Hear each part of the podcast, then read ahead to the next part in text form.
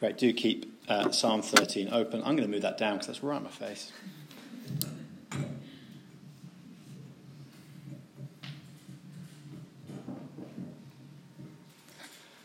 There we go. That's better. Super. Um, we're in a series in the Psalms, praying the Psalms. Uh, and this week we come to look at a psalm of lament. I've titled this sermon, How to Complain Well. I wonder what we think about when it comes to uh, complaining and being a Christian. Can I doubt? Can I express myself like this psalm as a Christian? As Josh read it, I wonder whether you're surprised by some of the language.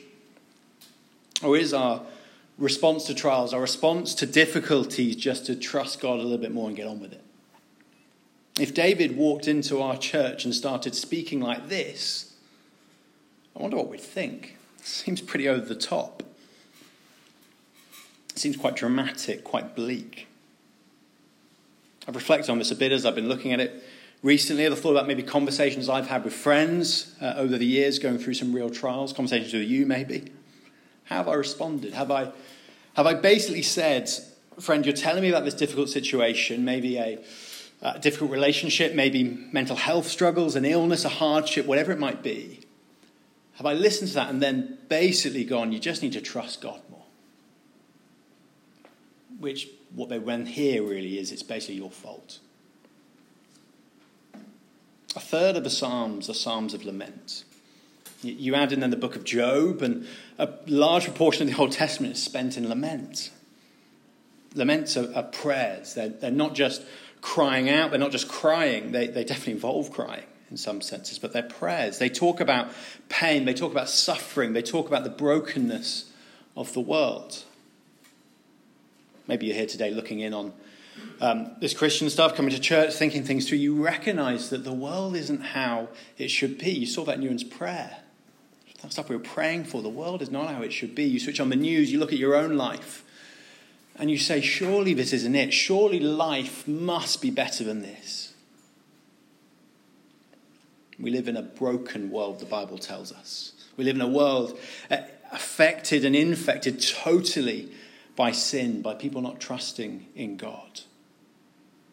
The world was good, but due to our rebellion, not wanting to live under the rule and reign of a holy God, it's broken. And the results are all around us. We live amongst brokenness, broken relationships, broken bodies, broken minds, a broken environment. We live amongst brokenness. And I know for many of you in this room, as I, as I say that, you're probably ticking off these things in your mind, things which you've experienced, maybe things you're currently experiencing, maybe bereavement, family breakdowns, infertility, struggles of mental health, illness, challenges of parenting, whatever it might be, you're ticking these things off in your head.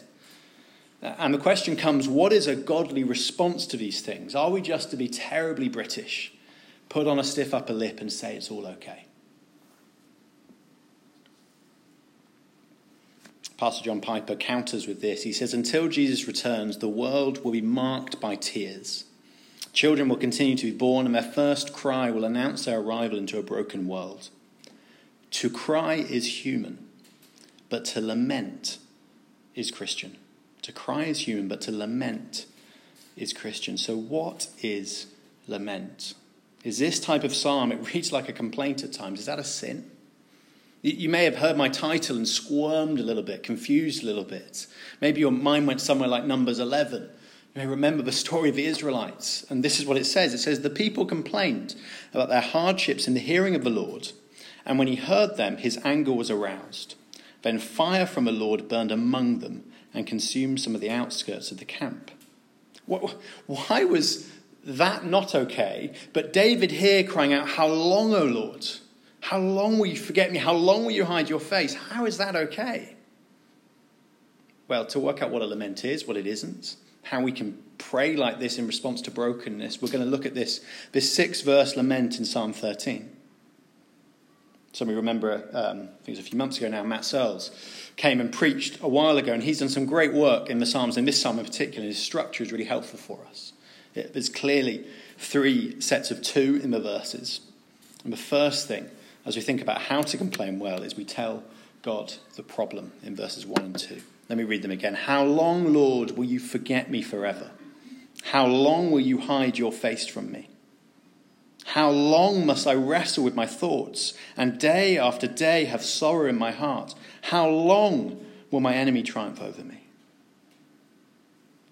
We don't know what issue the psalmist David was facing in this particular lament. It could have been being pursued by Saul, it could have been enemies at war, it could have been maybe he was close to his death. We don't know. I think that's a good thing.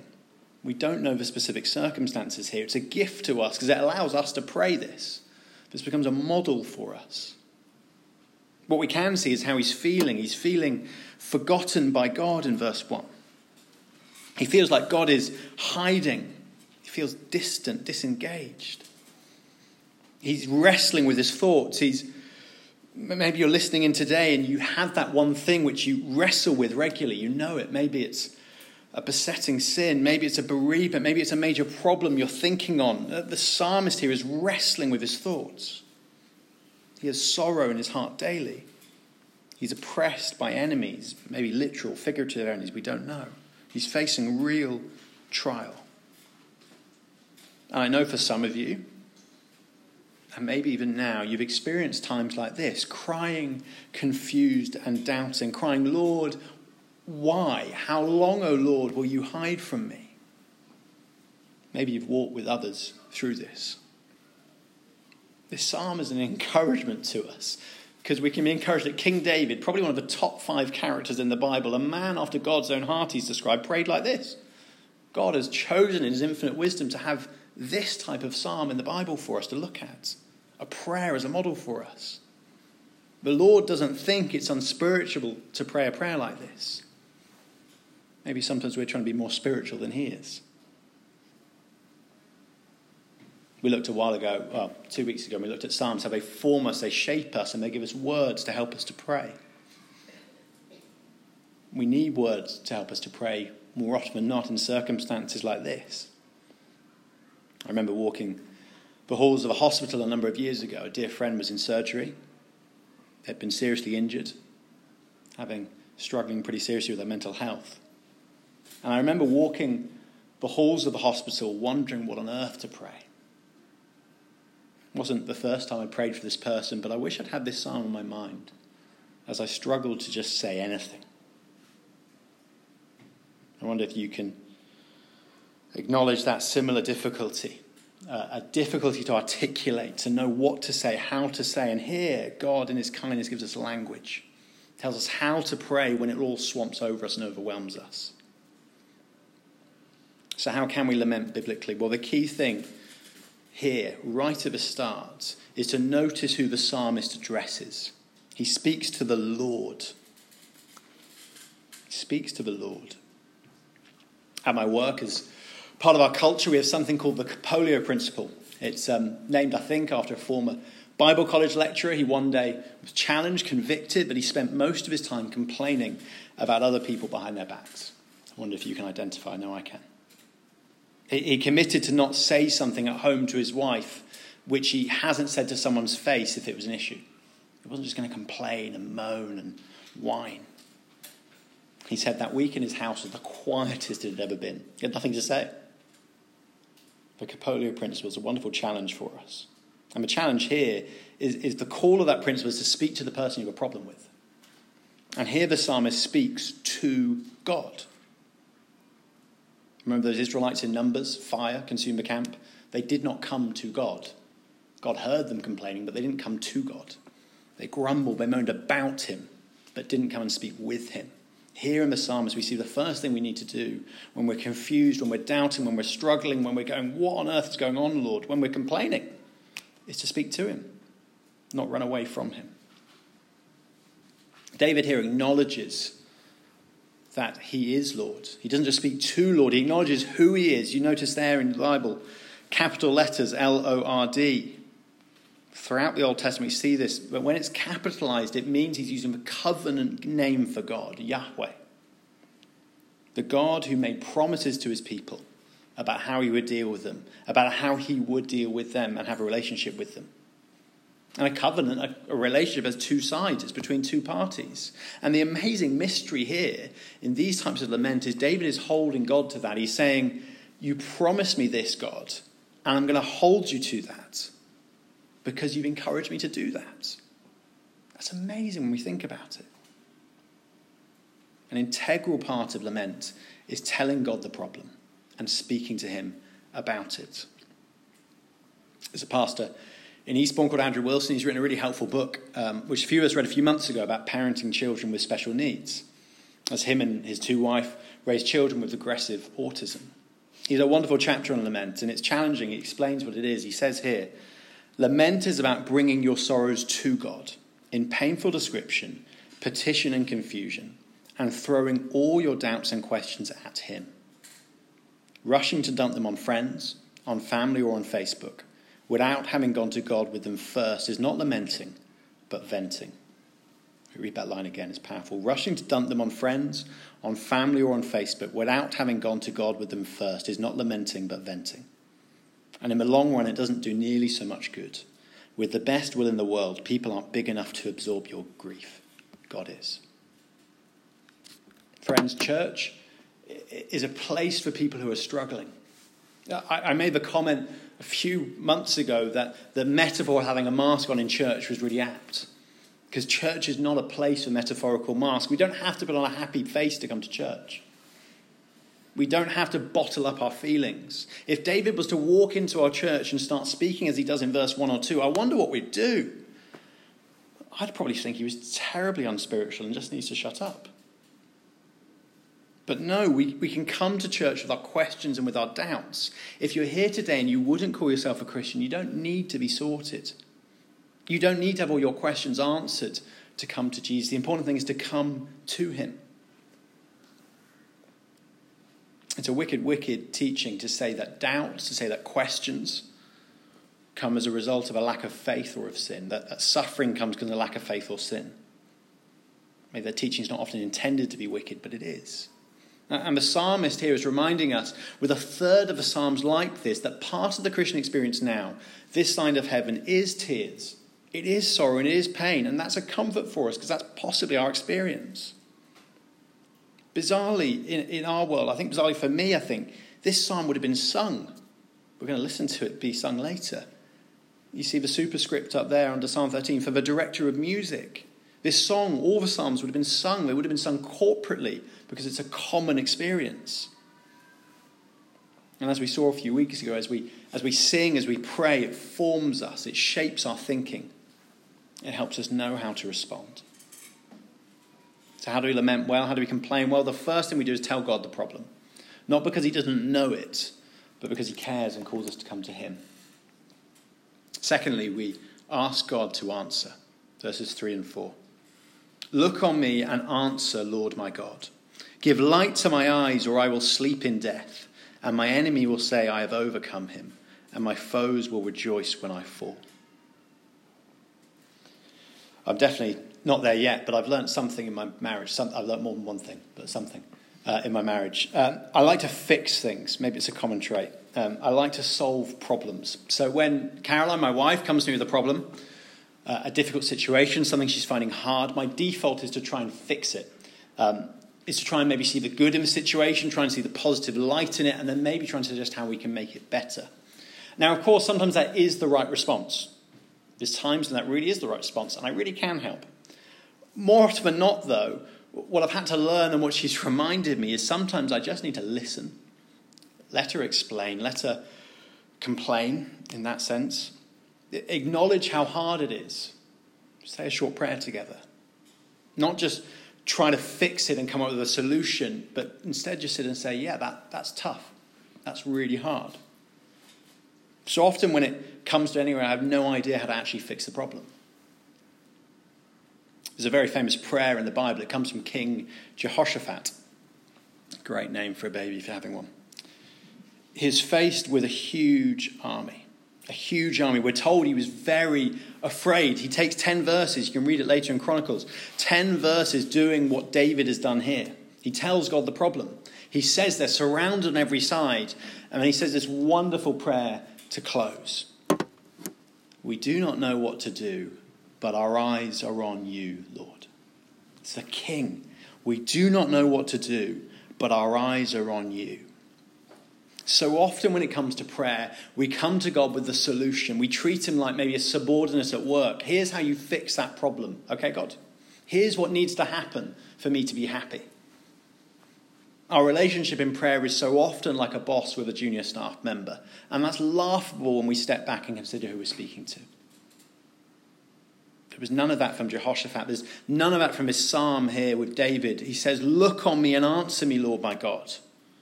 Give light to my eyes, or I will sleep in death. David acknowledges the problem. Whatever he's going for is far too complex for him to answer. And that's liberating, isn't it? How liberating it is that we don't need to understand how to solve every situation, every problem.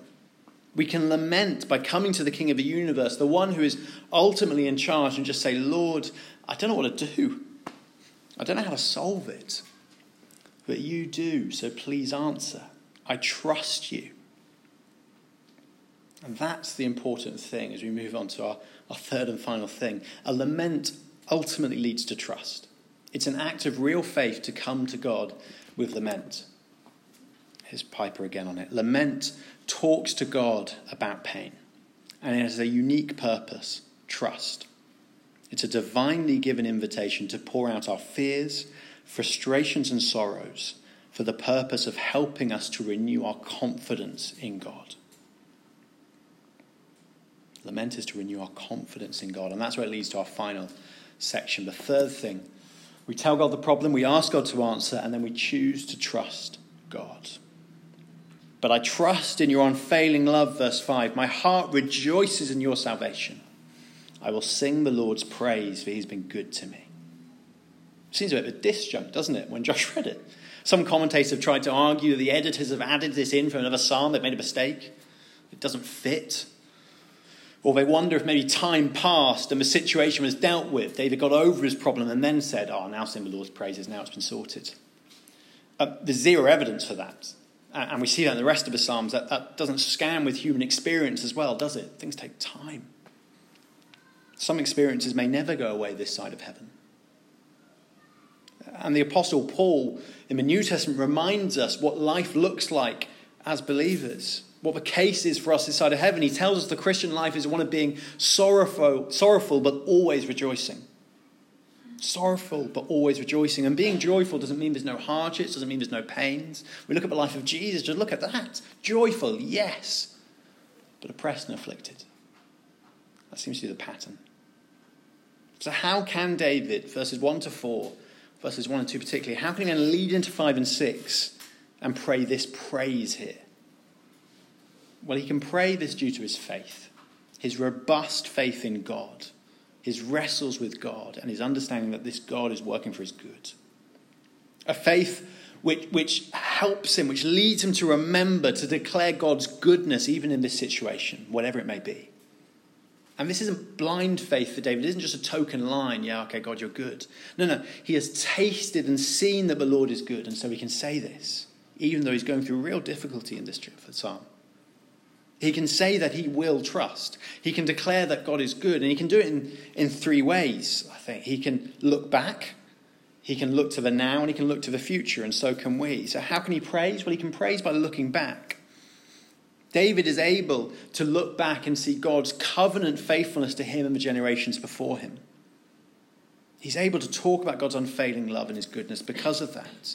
The, the Old Testament, the, the whole Bible is a wonderful gift to us as we look back and see stories again and again and again of God's faithfulness, of his goodness to people, even when they rejected him.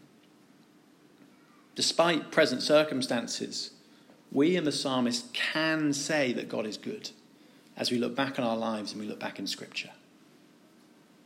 Maybe it's not always been how we would have had it, not always how I would have wanted it, but God has been good to you. He's been good to me. Paul, in his letter to the Philippians, reminds them that he who began a good work in you will carry it on to completion until the day of Christ. We can look back and see his goodness. And ultimately, for us now, this side of Jesus, we've got a greater opportunity or greater, greater blessing than the psalmist did in some ways because we can look back and see Christ and his work in the past. Jesus himself basically prayed verses 2 and 3 of this psalm in Gethsemane as he prepared to go to the cross.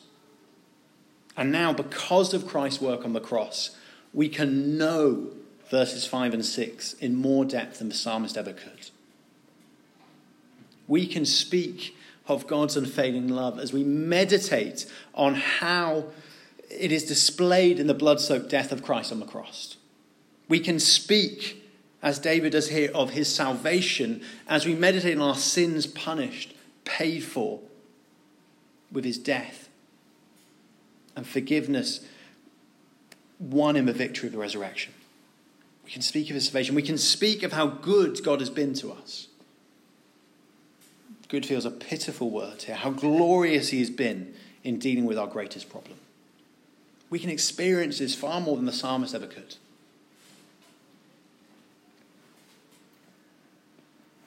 God doesn't owe us anything. Anything. From birth, we've been rebels rejecting Him. If someone treated us like we've treated God, our whole hearts, our lives turned away from Him, then the natural reaction would not be to lay down our life for them. But God humbled Himself. He came to this broken world. He lived, He died in our place. A proper, gritty, awful, bloody, brutal death for you and for me. He demonstrated this unfailing love for us. If you haven't trusted in Jesus yet, maybe you've been coming and listening here at Town Church for a while, but not yet trusted in Jesus, can I ask why not? From, from my experience, I'm sure if you spoke to other people here, you definitely would hear this. It's so worth it. We, we can say He has been good to me. What's stopping you from putting your trust in Him? When you chat to someone, maybe chat to me or whoever you came with after today, if that's you. Because we can look back and pray verses 5 and 6, whatever is going on in our day to day. We can see his triumph over his enemies and praise him for his goodness, even when this life is immeasurably hard sometimes. We need to be honest about God and his goodness. We need to make sure we don't forget the gospel even as we wrestle and we doubt. It's a real challenge. But we can look back to the past. Secondly, we can look to the present, to the now. We can cling on to promises like we've had taught on Romans 8:28 that we know that in all things God works for the good of those who love him, who have been called according to his purpose. Of those God foreknew, he also predestined to be conformed to the image of his son. That verse isn't a promise we can't believe when we're finding life tough. No, our, our pain, our suffering is part of God's good plan for us. And lamenting, complaining, well, ultimately acknowledges God's goodness in the midst of it all. It acknowledges that He's using this situation, whatever you might be going through right now, to make you more like Jesus, to cause you to throw yourself onto Him more and more. I think that's really important for us to dwell on. Do you remember Psalm 34 a few weeks ago? It reminded us that the righteous person may have many troubles. It called on us to take refuge in God to taste, to experience His goodness in the midst of those troubles. It calls us to glorify God and praise Him. When someone in our church family is going through real pain, it's not insensitive, it's not wrong to call them to praise God with tear streaked cheeks. That's the right response. There are sensitive ways of doing it, of course, but, but ultimately we either believe in a sovereign God who uses and orchestrates all things for our good or we do not read about George Muller. There's George. A few years ago, if you were here, he preached at his wife Mary's funeral. There's Mary. When she died from rheumatic fever, he preached his own wife's funeral and he chose this psalm for his text. He preached Psalm 119, verse 68 Thou art good and doest good. He had three points, George. These are three points of his sermon for his wife. The Lord was good and did good in giving her to me. The Lord was good and did good in so long leaving her to me. The Lord was good and did good in taking her from me. George Muller did not start from Mary and then move to God's goodness. No, no, he, he started with an unshakable confidence in the goodness of God, rooted in Jesus and he interpreted his whole life, his, his loss, in view of that goodness. you can easily see the psalm flipped, as it often is in other psalms. It starts with the praise, it starts with the goodness. And what a challenge that is to us as we go through suffering in this life and whatever it might be. What an example this is of faithful trust in God's sovereignty in the midst of pain. So we can look to the now and trust that God is working good. Finally, we can look to the future. We, praise not because the present is easy necessarily, but because the future is glorious. We, we lament because we know the pattern of the world. We, we see the world with sort of biblical glasses on, through a biblical lens. We, we see and we acknowledge the fall. We know the cause of all lament ultimately is sin, it's rejection of God and the way that's led to a broken world. But then we see redemption, we see the work of Jesus, and then we long for that time of restoration. Revelation 21 tells us at the end of all laments, this is what God will do. He will wipe every tear from their eyes. There'll be no more death, or mourning, or crying, or pain, for the old order of things has passed away. What a beautiful image. He will wipe every tear from our eyes. What a picture of our God that is. What a, a future this is to live in light of. So, how do we complain well? How do we lament properly? Well, we tell God the problem. If we're, if we're struggling, if we have an issue, we go to Him, not away from Him. We're honest with Him. We ask Him to answer our prayer. We, we don't assume we know what's best for us. We don't have a ready made solution. We don't need to come with a ready made solution. We ask Him just to answer our prayer, knowing that He'll work for our good. And we choose in that vein to trust Him. We remember how good He is. We acknowledge His sovereignty over all things, even in the pain and the mess in life. God isn't ignorant of that, He knows what's going on. And we acknowledge that He is good, that He uses our suffering, uses our circumstances for our good and for His glory. Whatever we're going through, the call is to cling to and praise God. So we can pray Psalm 13 in our lives. We, we can pray it with friends we're walking hard times with. We can pray it for the persecuted church. It's often hard to know what to pray, but we can pray this prayer. We can stand with the Psalms and go, How long, O Lord? But we trust in your unfailing love. This psalm and others like it just encourage us to be honest with God and honest with each other. So, can I encourage you to pray this prayer with others and yourself next time you feel like the psalmist? Tell God your problems. Ask Him to answer your prayer and choose to trust Him and His goodness. We're going to do a couple of things. Before we share in the Lord's Supper, we're going to get Junior Church back in once a month. The Junior Church come back in and, and, look and observe uh, and ask questions around the Lord's Supper. But we're going to do two things. We're going to listen to this psalm. Um, not necessarily the tune it would have been sung, but, but it's important to listen to psalms how they would have been sung. So we're going to listen to this psalm as written by Matt Searles. It's just the words of a psalm. It's not clever in that sense. And I want us to listen, to them, and as we listen, reflect, and maybe whilst listening, pray into it, whatever situation you've been thinking about. Then, as the song finishes, we're going to stand together and we're going to sing Blessed Be Your Name, a song of lament and praise written by Matt Redman and his wife. Having suffered a series of miscarriages, it was a lament. It's a song of lament and praise. So we're going to do those two things. So let's pray together as we listen uh, and then as we sing.